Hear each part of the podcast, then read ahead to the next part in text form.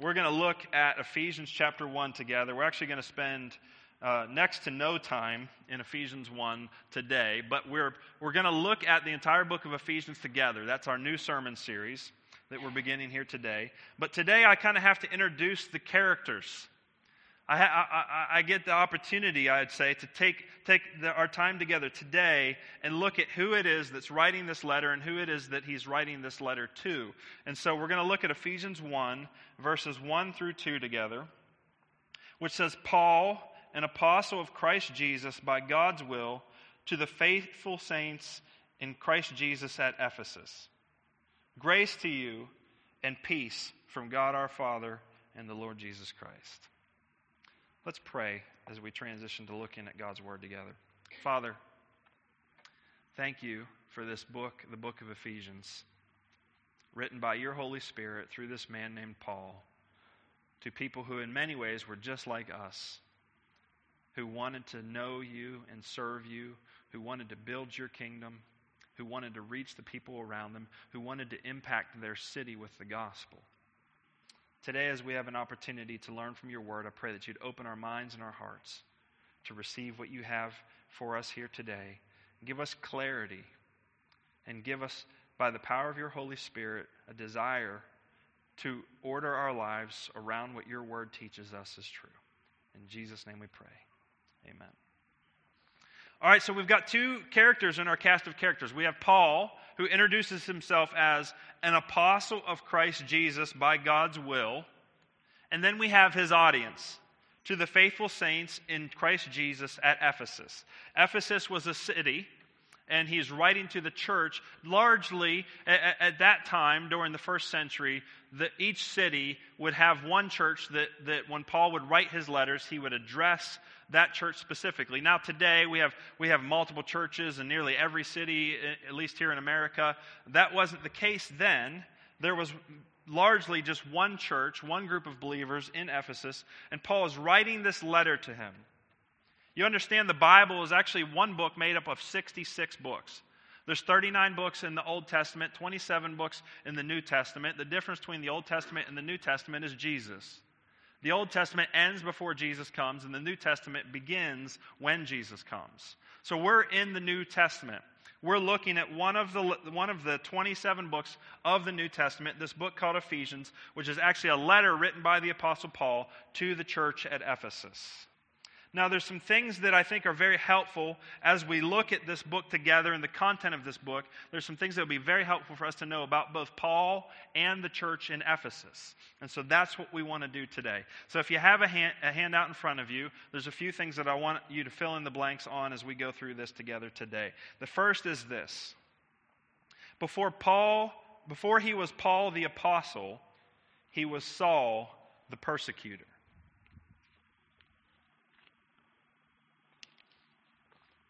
Before he was Paul the apostle, he was Saul the persecutor. This is really a fantastic story. And if, you, if you're not familiar with the story, I would strongly, even if you are familiar, regardless of your familiarity with this story, I would strongly encourage you this week to look at the book of Acts. You can start somewhere, if you pick up around the end of Acts chapter 7, and then just read the next few chapters and look at the transformation of the life of Paul. It's an incredible, incredible story. I want to hit some of the highlights together. Because before he was Paul the apostle, he was Saul the persecutor. What I mean by that is that when we pick up in the end of Acts chapter 7, let me set the stage for this a little bit. So, after Jesus, uh, after Jesus' death and resurrection, he spent a few more days on the earth with his disciples and teaching them and instructing them on what to do next. And then, after about 40 days after his resurrection, he ascended and left them, but he promised to send to them the Holy Spirit. We've talked about this recently in some of our sermons.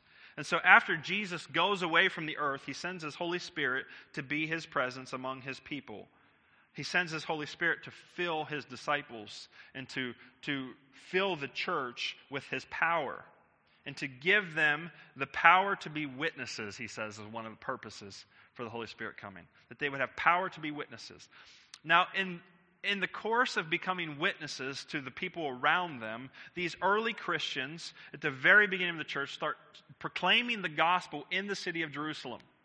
Now, the city of Jerusalem was full of Jews, and many of those early Christians were Jews. Almost all of them actually were Jews, who had believed that Jesus was the promised Messiah, the Messiah that God had promised all throughout the Old Testament, the Savior, the one who would come and rescue them, the one who would come and lead them. So, some of these Jewish men and women had determined and been convinced by the Holy Spirit that that was speaking of Jesus.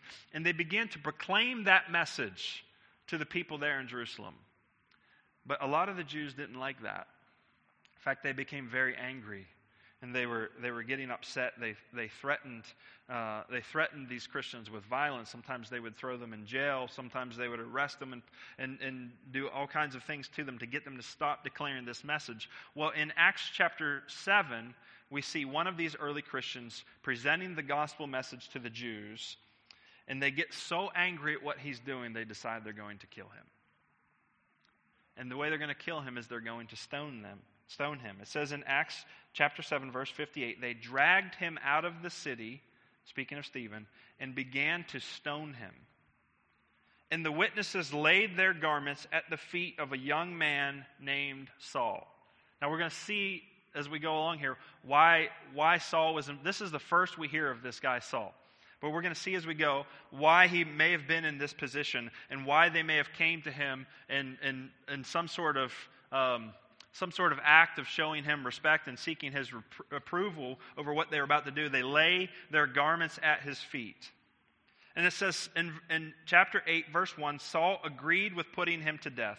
On that day, a severe persecution broke out against the church in Jerusalem and all except the apostles were scattered throughout the land of Judea and Samaria.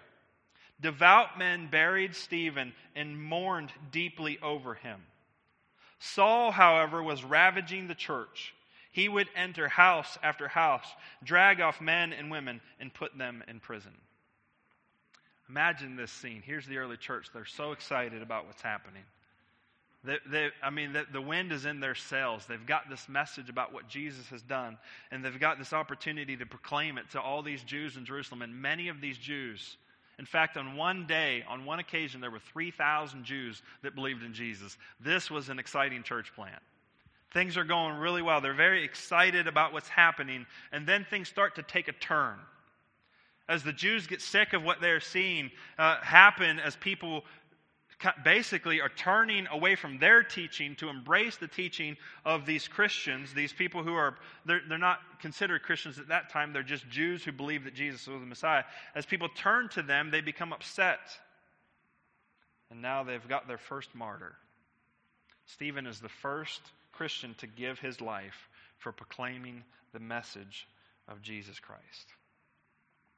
Imagine if the people of Lower Burrell got so upset with us that they came in here, dragged somebody that we know and love. Let's use Greg as an example. Dragged him out of here and stoned him to death. Imagine the heartbreak. It says, Devout men buried Stephen and mourned deeply over him. This was not an easy day. This was not a, a good time in this early church's history. They're heartbroken. They're mourning deeply. More than that, and they now fear for their own lives. And they began to disperse. They were scattered throughout the land of Judea and Samaria. Many of them were in Jerusalem for the feast, and so they, they went back to where they came from. Some of them probably just left because they knew it wasn't safe to be in Jerusalem. And it says Saul was ravaging the church. He would enter house after house, drag off men and women, and put them in prison. Imagine somebody having so much power that they could come into your home, take your husband or your wife, kicking and screaming, and against your will, take them into prison for preaching the gospel or for even just believing the gospel. Kim and I rewatched Hotel Rwanda. Um, I think it would be from like early 2000s, probably 2004, 2005.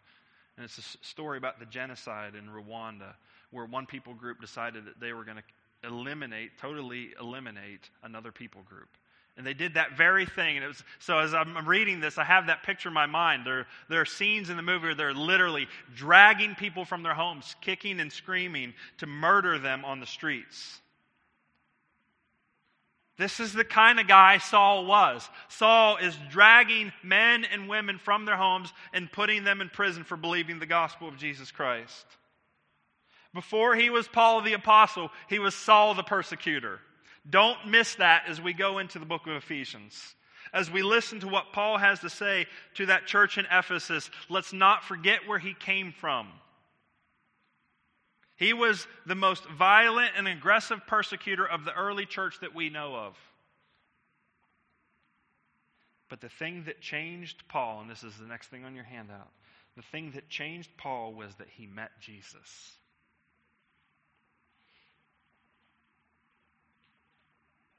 The thing that changed Paul was that he met Jesus.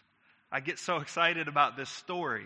I get, as I was reading this this week and preparing, I just, I, I, just wanted to tell everybody how excited I was to preach this message because the thing that changed him was that he met Jesus. That was it. That was the only thing that changed between Paul, the, Saul the persecutor, and Paul the apostle was that he met Jesus Christ. It completely changed his life. The Bible tells us the story. It says in Acts chapter 9, starting in verse 1 now saul was still breathing by the way saul and paul the reason there's two names it was fairly common at the time saul was his jewish name and paul was his latin name and, I, and the Bible doesn't tell us exactly why he started going by Paul instead of Saul, but there's a clear transition in the book of Acts where they stop calling him Saul and start calling him Paul. And we can spiritualize it and, and talk about his conversion and all that, but there's really no evidence of that in Scripture. The Bible just simply tells us that as, as, as time would uh, go by, he would begin going by Paul. And then throughout, throughout the rest of the book of Acts, they only refer to him as Paul.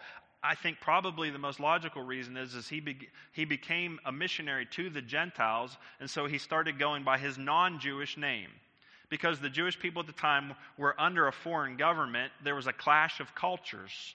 And so it wasn't uncommon for them to have a Jewish name and a Latin name. And so I think Paul just simply started going by his Latin name because he was among he wasn't among the Jewish people so much anymore.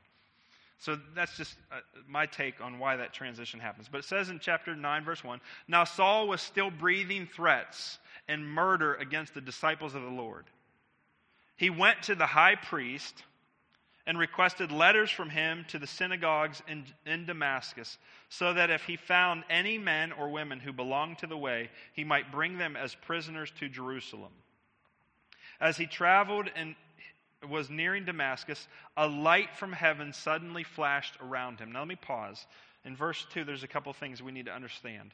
So Paul has he's he's very clearly a leader among the Jewish people.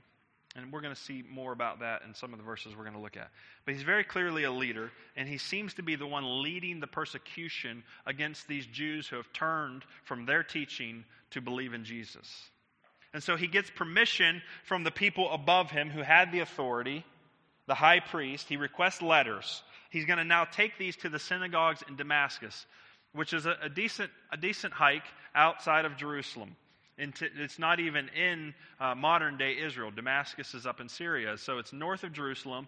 And he's taking these letters that give him permission to go to the Jewish churches, the synagogues, there in that other city, and inquire that if there's anybody in that town who has begun to believe in Jesus, that he will take them as prisoners back to Jerusalem so that they can stand trial for believing in Jesus. Now he's on his way to do that. As he traveled and was nearing Damascus, a light from heaven suddenly flashed around him. Falling to the ground, he heard a voice saying to him, Saul, Saul, why are you persecuting me? And he says, Who are you, Lord? I am Jesus, the one you are persecuting, he replied. But get up and go into the city, and you will be told what you must do. Verse 7 The men who were traveling with him stood speechless, hearing the sound but seeing no one. Saul got up from the ground, and though his eyes were open, he could see nothing.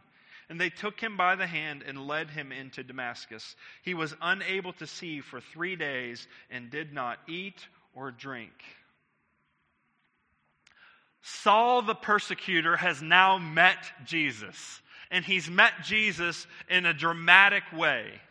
A flash of light knocks him to the ground. He hears a voice from heaven. Though there's no one standing there talking to him, he hears a voice. Could you imagine a voice coming from heaven speaking directly to you? And then when he opens his eyes, he is unable to see anything. This radically changes Paul, shakes him up, shakes him up in ways that he's probably not sure if he's going to recover from. He's not eating, he's not drinking, he can't see.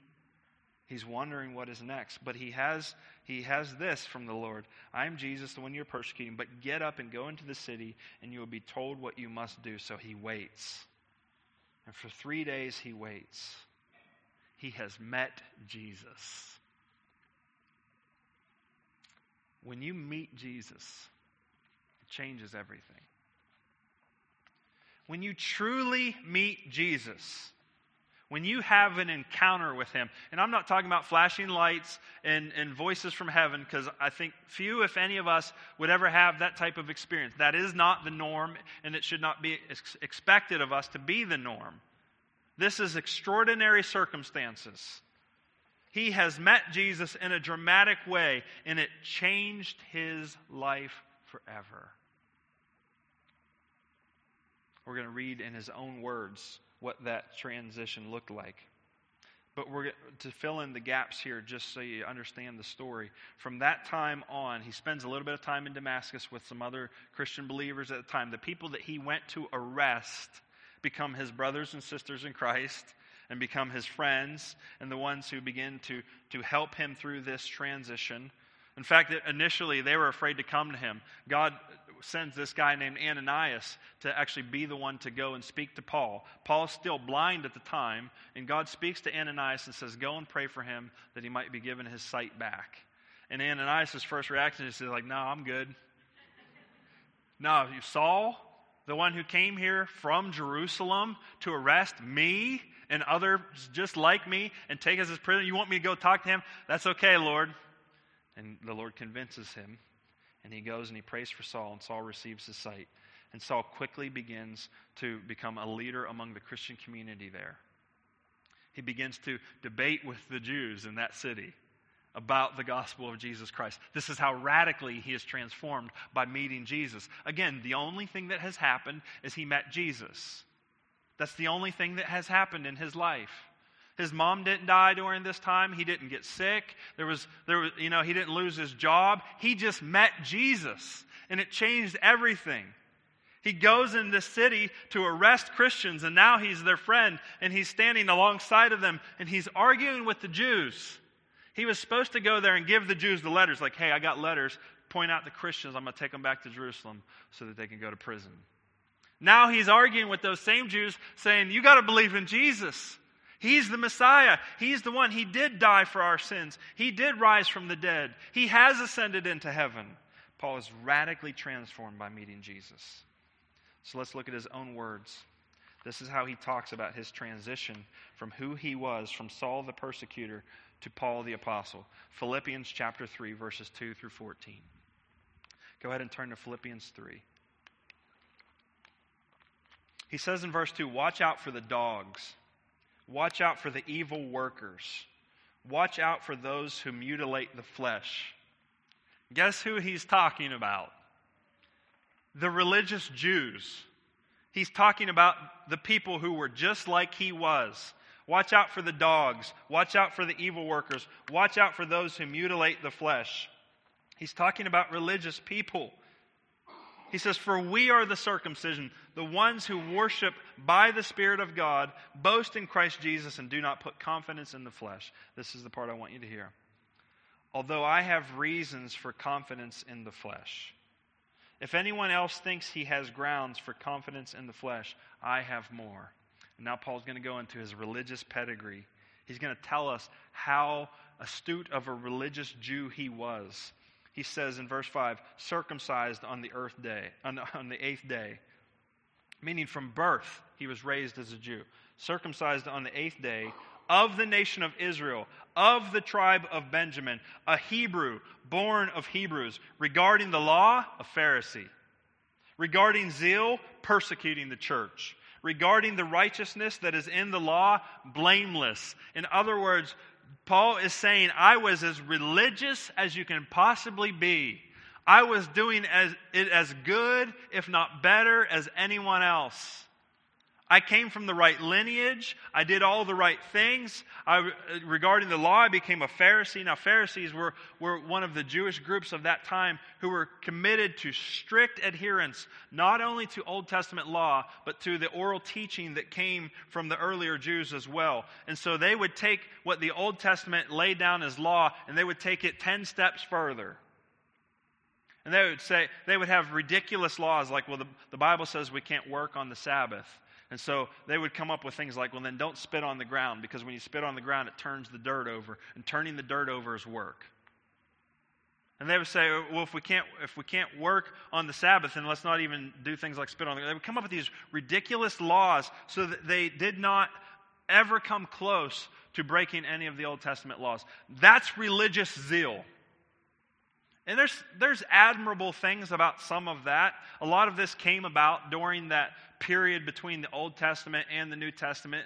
And I think, you know, one of the motivating factors was the Jews were just sick of getting their butts kicked because throughout the Old Testament, you're hard pressed to find too many Jews who actually obeyed what God told them to do.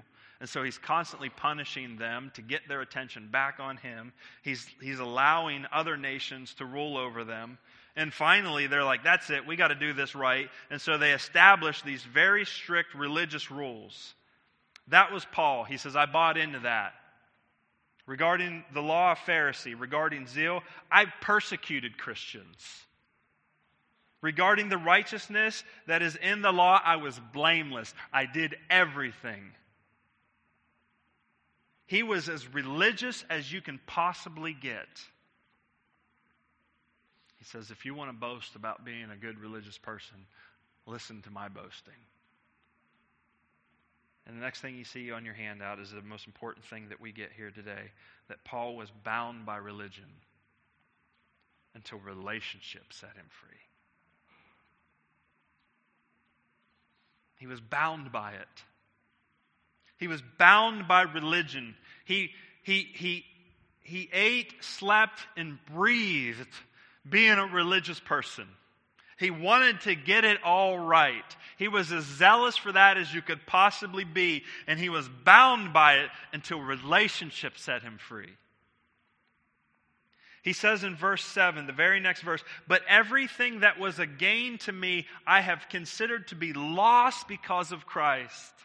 All of that religious pedigree, the fact that I was born a, a Hebrew of Hebrews, circumcised on the eighth day, raised in a religious home, went on to be a religious leader. I became a Pharisee. Remember, when we meet Saul in Acts chapter 7, it says he's a young man, but he's a young man who's respected by his fellow Jews, so much so that they seek his approval in killing Stephen. He's a leader as a young man, he's a leader among the Jews. Regarding the law of Pharisee, regarding zeal, persecuting church, regarding the righteousness that is in the law, blameless. But everything that was a gain to me, I have considered to be loss because of Christ. He met Jesus. He met Jesus and it changed everything.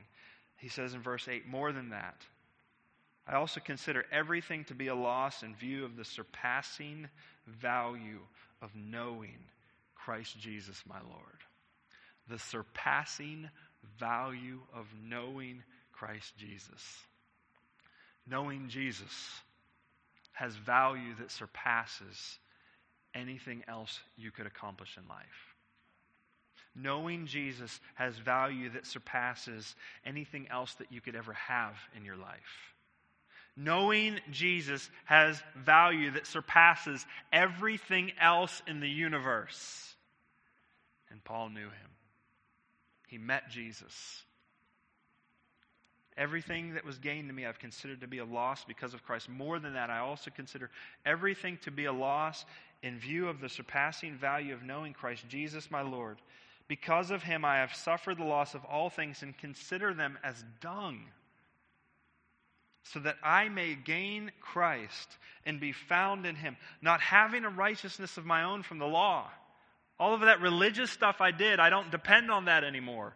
That's not my justification before God. Not, not having a righteousness of my own from the law, but one that is through faith in Christ, the righteousness from God based on faith. My goal, listen to verse 10, my goal is to know him and the power of his resurrection and the fellowship of his sufferings, being conformed to his death, assuming that I will somehow reach the resurrection from among the dead.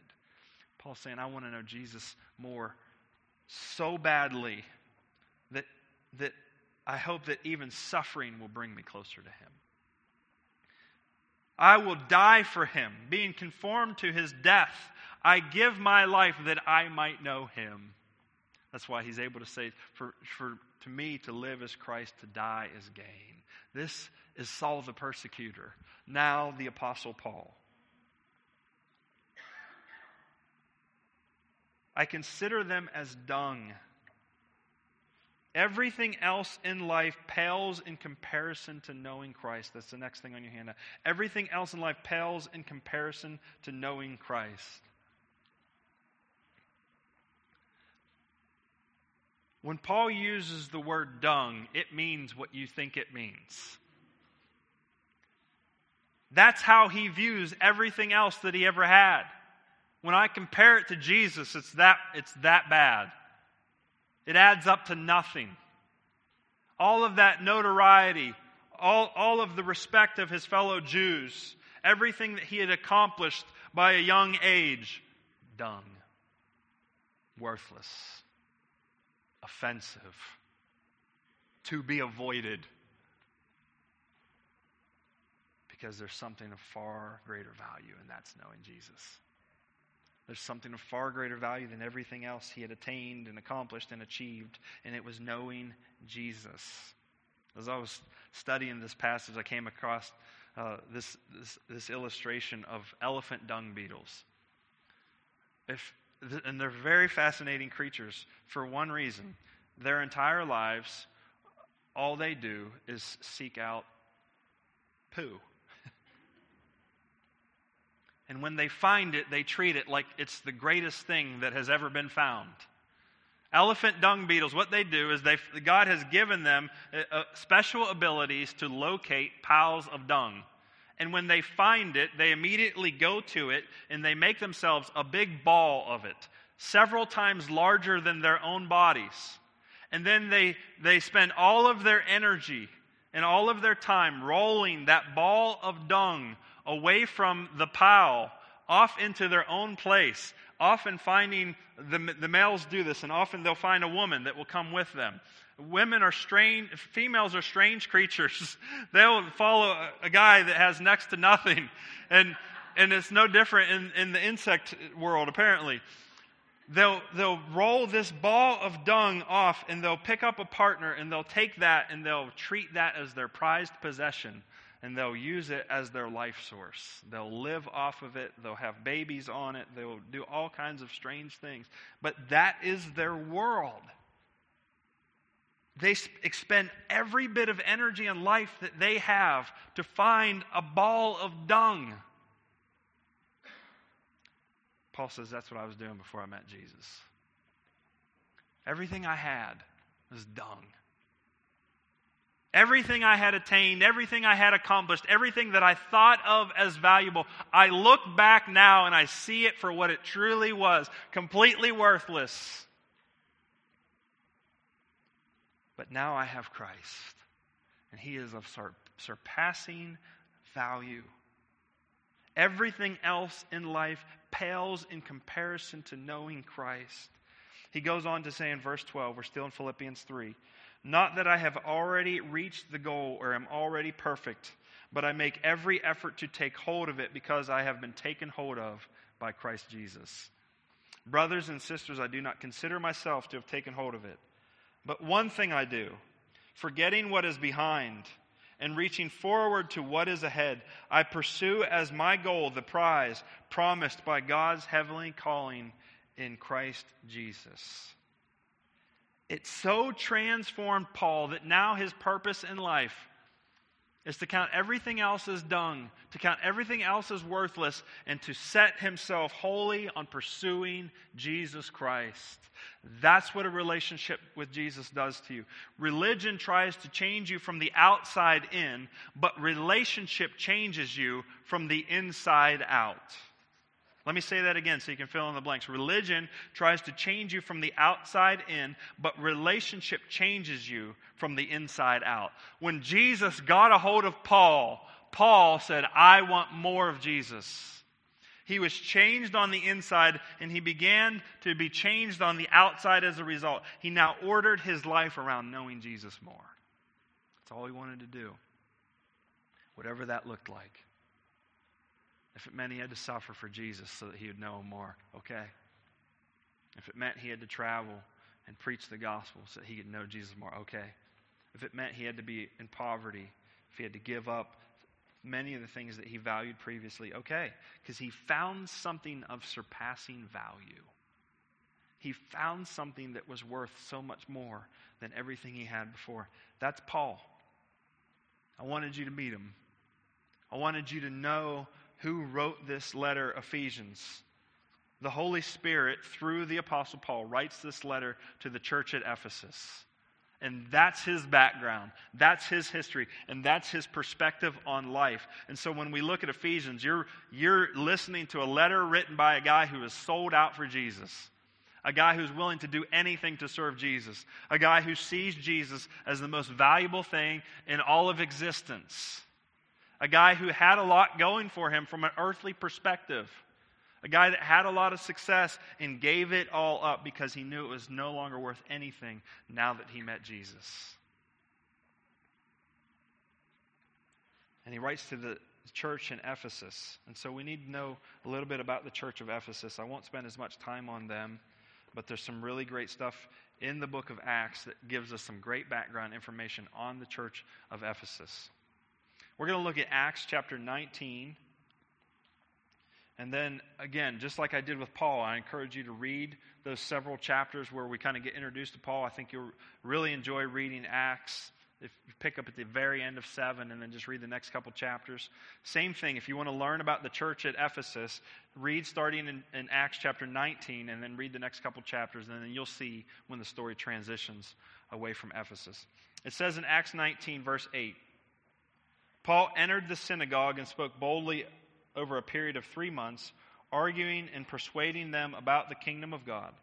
But when some became hardened and would not believe, slandering the way, that was what they called this belief in Jesus as the Messiah, the way, slandering the way in front of the crowd, he withdrew from them. Taking the disciples and conducted discussions every day in the lecture hall of Tyrannus. This went on for two years, so that all the residents of Asia, both Jews and Greeks, heard the word of the Lord. Okay, so what happened as Paul, after Paul's conversion and as he's, he's growing as a leader in the Christian church, he starts going on what, what we often refer to as his missionary journeys all he would all that really means is he would travel all around the, the, the roman empire and he would preach the gospel. He would go into cities and if they had jewish synagogues if there was a jewish population there and many of them had that he would go into the synagogue. That was where the jews gathered. That was their church building and he would begin to speak boldly the gospel of Jesus. And oftentimes this would get him death threats. This, this sometimes got him stoned or beaten, and he would often have to flee the city after preaching the gospel there. But he has a little bit of a long term stay in Ephesus. When he gets to Ephesus and he enters the synagogue and he speaks boldly, he says, over a period of three months, arguing and persuading them about the kingdom of God. He's speaking passionately about Jesus. And then some of them become very hardened and upset with what he's doing. So he withdraws from the synagogue, but he takes those who are believing in Jesus and they go to a, a lecture hall uh, in a place called Tyrannus. Okay, so that's the name of the school. And it says for two years they met together and he taught them the word of the Lord. And so he spends two years establishing this church in Ephesus. It's a church plant. That's what he did everywhere he went. He planted churches. He'd preach the gospel, gather the people that believed. He would appoint elders to lead them, and then he would move on. And in the course of moving on and going to other cities and preaching the gospel and doing the same thing, there were on a few occasions where he found himself writing letters back to those churches that he had been a part of establishing, or sometimes other churches, even if he wasn't a part of establishing them. And those form many of the books of the New Testament, Ephesians being one of them. And so, after two years there together, and he, and he moves on, he has a very deep connection to these people. So, he wants to write them this letter. But we need to know a little bit more about the Ephesian church because here's the next thing on your handout. The Ephesian church started as a church plant in a city with no gospel witness. They had no gospel witness there, just like all the other cities, because the gospel was brand new. And so they started as a church plant in a city with no gospel witness, but grew to make a huge kingdom impact and change many lives for eternity.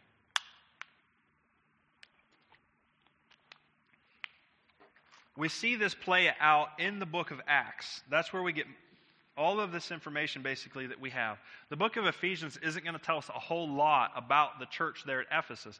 We can insinuate certain things by the, the topics that he's talking to them about, but all of the historical data that we have about this church is in the book of Acts, and, chap- and mo- mainly in Acts 19, where it tells some very cool stories about what happens after the gospel begins to grow in the book of Ephesus, or in the, in the city of Ephesus. In Acts 19, verse 18, it says, And many had, who had become believers came confessing and disclosing their practices. Well, many of those who had practiced magic collected their books and burned them in front of everyone. So they calculated their value and found it to be 50,000 pieces of silver. In this way, the word of the Lord flourished and prevailed. So, as the church is growing in Ephesus, people begin to they're convicted about how they've been living their lives. And there is in the city, because this was a pagan city, and they had uh, a lot of things that we would consider today as very strange practices, some of them quite evil. They worshiped false gods. And in the worship of their false gods, they often did a lot of very immoral things and counted that as worship. But one of the things that was fairly prevalent in the city is you had these folks who practiced magic. And I don't know what that looked like. I don't think they were like, um, who's that guy that got real famous in Vegas that did all the magic tricks and, you know, like saw people in half? I don't think it was that kind of magic. It was like, you know, more like putting curses on people and, you know, doing things to, to gain what you wanted to gain in life. And so there was, that was a fairly prevalent thing. And so when the gospel is being preached and hearts are being changed, and people who just like who just like Paul met Jesus are now meeting Jesus themselves, they're convicted and they want to change their lives. And so they bring together their books, their magic books, and burn them in front of everyone. And the value was 50,000 pieces of silver, which in today's dollars would have a value of several million dollars. So they brought great wealth in response to the gospel. They brought books together that are valued at 50,000 pieces of silver, the equivalent of several million dollars, and burned them as a sign of their repentance. They're doing exactly what Paul did. They meet Jesus and they now see that everything else that they had, that they once considered valuable, is worthless. I don't need it anymore. I don't want it anymore. I met Jesus. I have him. He is far more valuable than this collection of books that we have. He is of surpassing value. This is an incredible move of God in the city of Ephesus as people begin to forsake old ways to pursue Jesus Christ. And I just want to pause here before I tell you the next thing I want to tell you about the church in Ephesus. I don't want to get carried away with this. I don't want to. I, I don't. I don't want to advise anybody to do anything too weird or anything. But you know what? When you meet Jesus, there ought to be some things you're willing to burn. There ought to be some things that you're ready to get rid of. Sometimes it's relationships, sometimes it's actually physical objects. I remember when I came to Christ, I gathered up some stuff in my room. I had some pornography. I had some drugs. I had some tobacco products. And I took all of that and I just went down the street to a garbage can and I threw it in the trash because I didn't want it anymore and I didn't need it.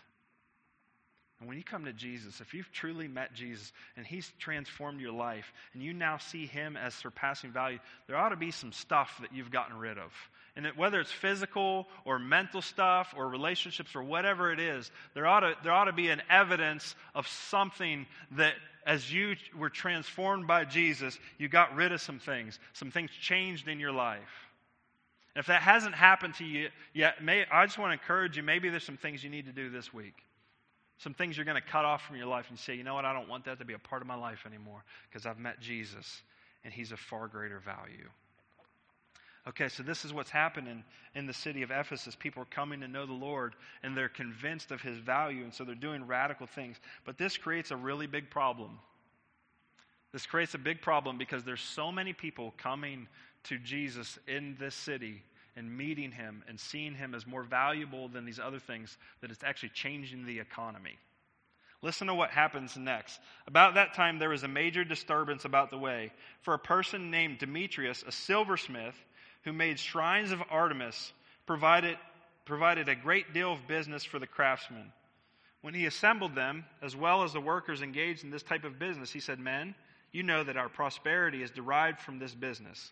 You see and hear that not only in Ephesus, but in almost all of Asia, this man Paul has persuaded and misled considerable number of people by saying that gods made by hand are not gods. Not only do we run a risk that our business may be discredited, but also that the temple of the great goddess of Artemis may be despised and her magnificence come to the verge of ruin, the very one all of Asia and the world worship. So in Ephesus, there's this temple to this false god, and that's why their city existed for the most part. And this was what the people of, their, of that city did. They worshiped this false God. There's so many people turning to Jesus that the guys who are making money off of creating these objects out of silver that are used in worship, they're saying, look, we're going to lose our business. We're going to lose our prosperity. We've got to stop this, if for no other reason, because people aren't going to buy our silver idols anymore. And it, leads to a great riot a riot so intense that the other disciples won't even let Paul enter into where everybody has gathered and begun rioting for fear that he might lose his life. And eventually, a man of wisdom calms them down and says, Hey, look, we're part of the Roman Empire and they don't like rioting. If you guys don't chill out, they're going to come in here and they're going to put an end to this in a way that we don't want them to. And so they convince the rioting to stop. But I want the point in all of this is I want you to see the incredible change that is taking place in the city of Ephesus simply because people are meeting Jesus. What started as a small church plant in a city with no gospel witness grew to make a huge kingdom impact and change many lives for eternity. And so I titled this sermon, The Man in the City Changed by Knowing Jesus. That's what we're going to look at as we study the book of Ephesians. This communication between the man and the city that were changed by knowing Jesus. Knowing Jesus changed Paul, and knowing Jesus changed the city of Ephesus. And so, the question I want you to ask yourself, and this is the last thing you'll see on the handout, is simply this Has knowing Jesus changed my life? That's the question I want you to ask. I say all of that to set us up for what we're going to read in Ephesians, but at the end of the day, I want this to be very practical. I want you to ask yourself that question Has knowing Jesus changed my life? Have I met him in such a way that I see him as more valuable than anything else? Have I met him in such a way that I was willing to give up some things that I used to see as valuable? That I was willing to change the way I did some things? Has he made that kind of impact on your life? If he hasn't, I want to encourage you to ask him to make that change in your life today. And if he hasn't done that already, it might be because you're not it, might be because you haven't come into a saving relationship with Jesus. And you might just be realizing that for the first time. Maybe you thought you were okay because you went to church, but you, like Paul, might just have been bound by religion. And what you really need is relationship to set you free. What you really need is Jesus to come into your life. And that you need to know him on a personal level. And if he does that, it will change you. It will change you. I remember how it changed me. And I and I can tell you story after story of people that I have seen changed by knowing Jesus. And I want that to be your story. That you are changed by knowing Him, that He changes your life. And if you are ready to do that today, in just a few minutes, I'm going to give you an opportunity to pray along with me as we ask Jesus to come and change our lives. But before we get to that, I want to speak to us as a church. How has us knowing Jesus changed the city? Or, because we're fairly young, how will us knowing Jesus change this city in the future?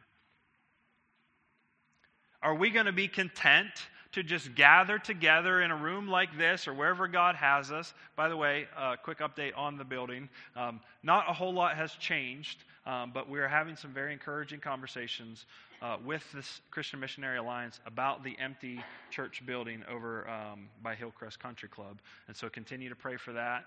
Um, we're hoping that uh, that's gonna, that door's going to open and we're going to be able to meet and worship there. But are we going to be content just to gather in a building together for a couple of hours on Sunday morning? Or do we want to see the city changed? Do we want to see people meet Jesus? Do we really care about the 150,000 people within 20 minutes of where we're at right now, most of whom who do not know Jesus? And if so, what are we doing about it? Are we praying for this city? Are we doing things to demonstrate God's plan of redemption in this city? That is why we exist.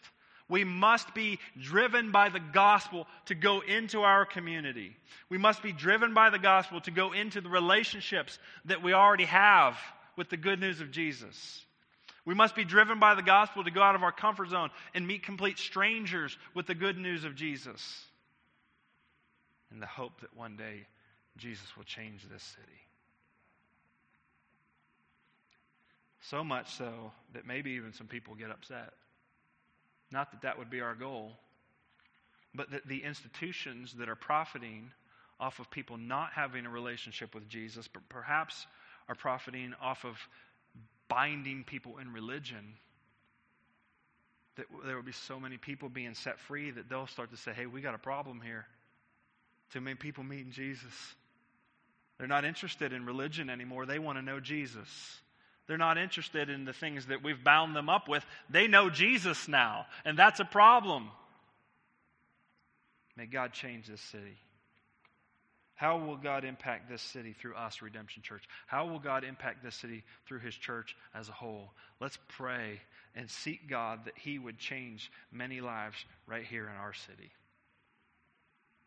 And then one day, we'll be hanging out with those Ephesian believers who's trading stories. They're like, yeah, you, you got to, I know you read about it, but we're going to tell you more. They're, I mean, these guys were bringing all these magic books, and listen, those things were worth millions of dollars, and they were just willing to burn them because they met Jesus. And we're going to be like, well, let us tell you what happened in Lower Burrell. Because Jesus is moving, and when people meet Jesus, he changes them. And when enough people are changed by Jesus, it changes the city. And that's our goal that the kingdom of God will grow as people meet Jesus and are changed by him but it starts with you. How has knowing Jesus changed your life? As the worship team comes up and gets ready to lead us in worship, I just want to end with giving you the opportunity if Jesus hasn't changed your life, if you haven't received Jesus as your Savior and He hasn't come in and brought about a change in who you are and whose you are and how you live your life, I want to invite you to do that today. And we do that by believing, first of all, in what He did on our behalf. And the Bible is very clear that Jesus Christ went to the cross, died for our sins, paying the penalty, paying the debt that we owe to God because of the sins we've committed. Jesus died for us, and that he was resurrected from the dead on the third day, conquering sin and death, paying the price for your sins, offering eternal life and salvation to everybody who believes in him and calls on his name. And if you want to do that today, I want to encourage you to do that right now as we pray. So, as every eye is closed, I want to lead you in a prayer. And if you want to receive Jesus today, pray along with me that he would come into your life and change you. Jesus, I believe that I'm a sinner.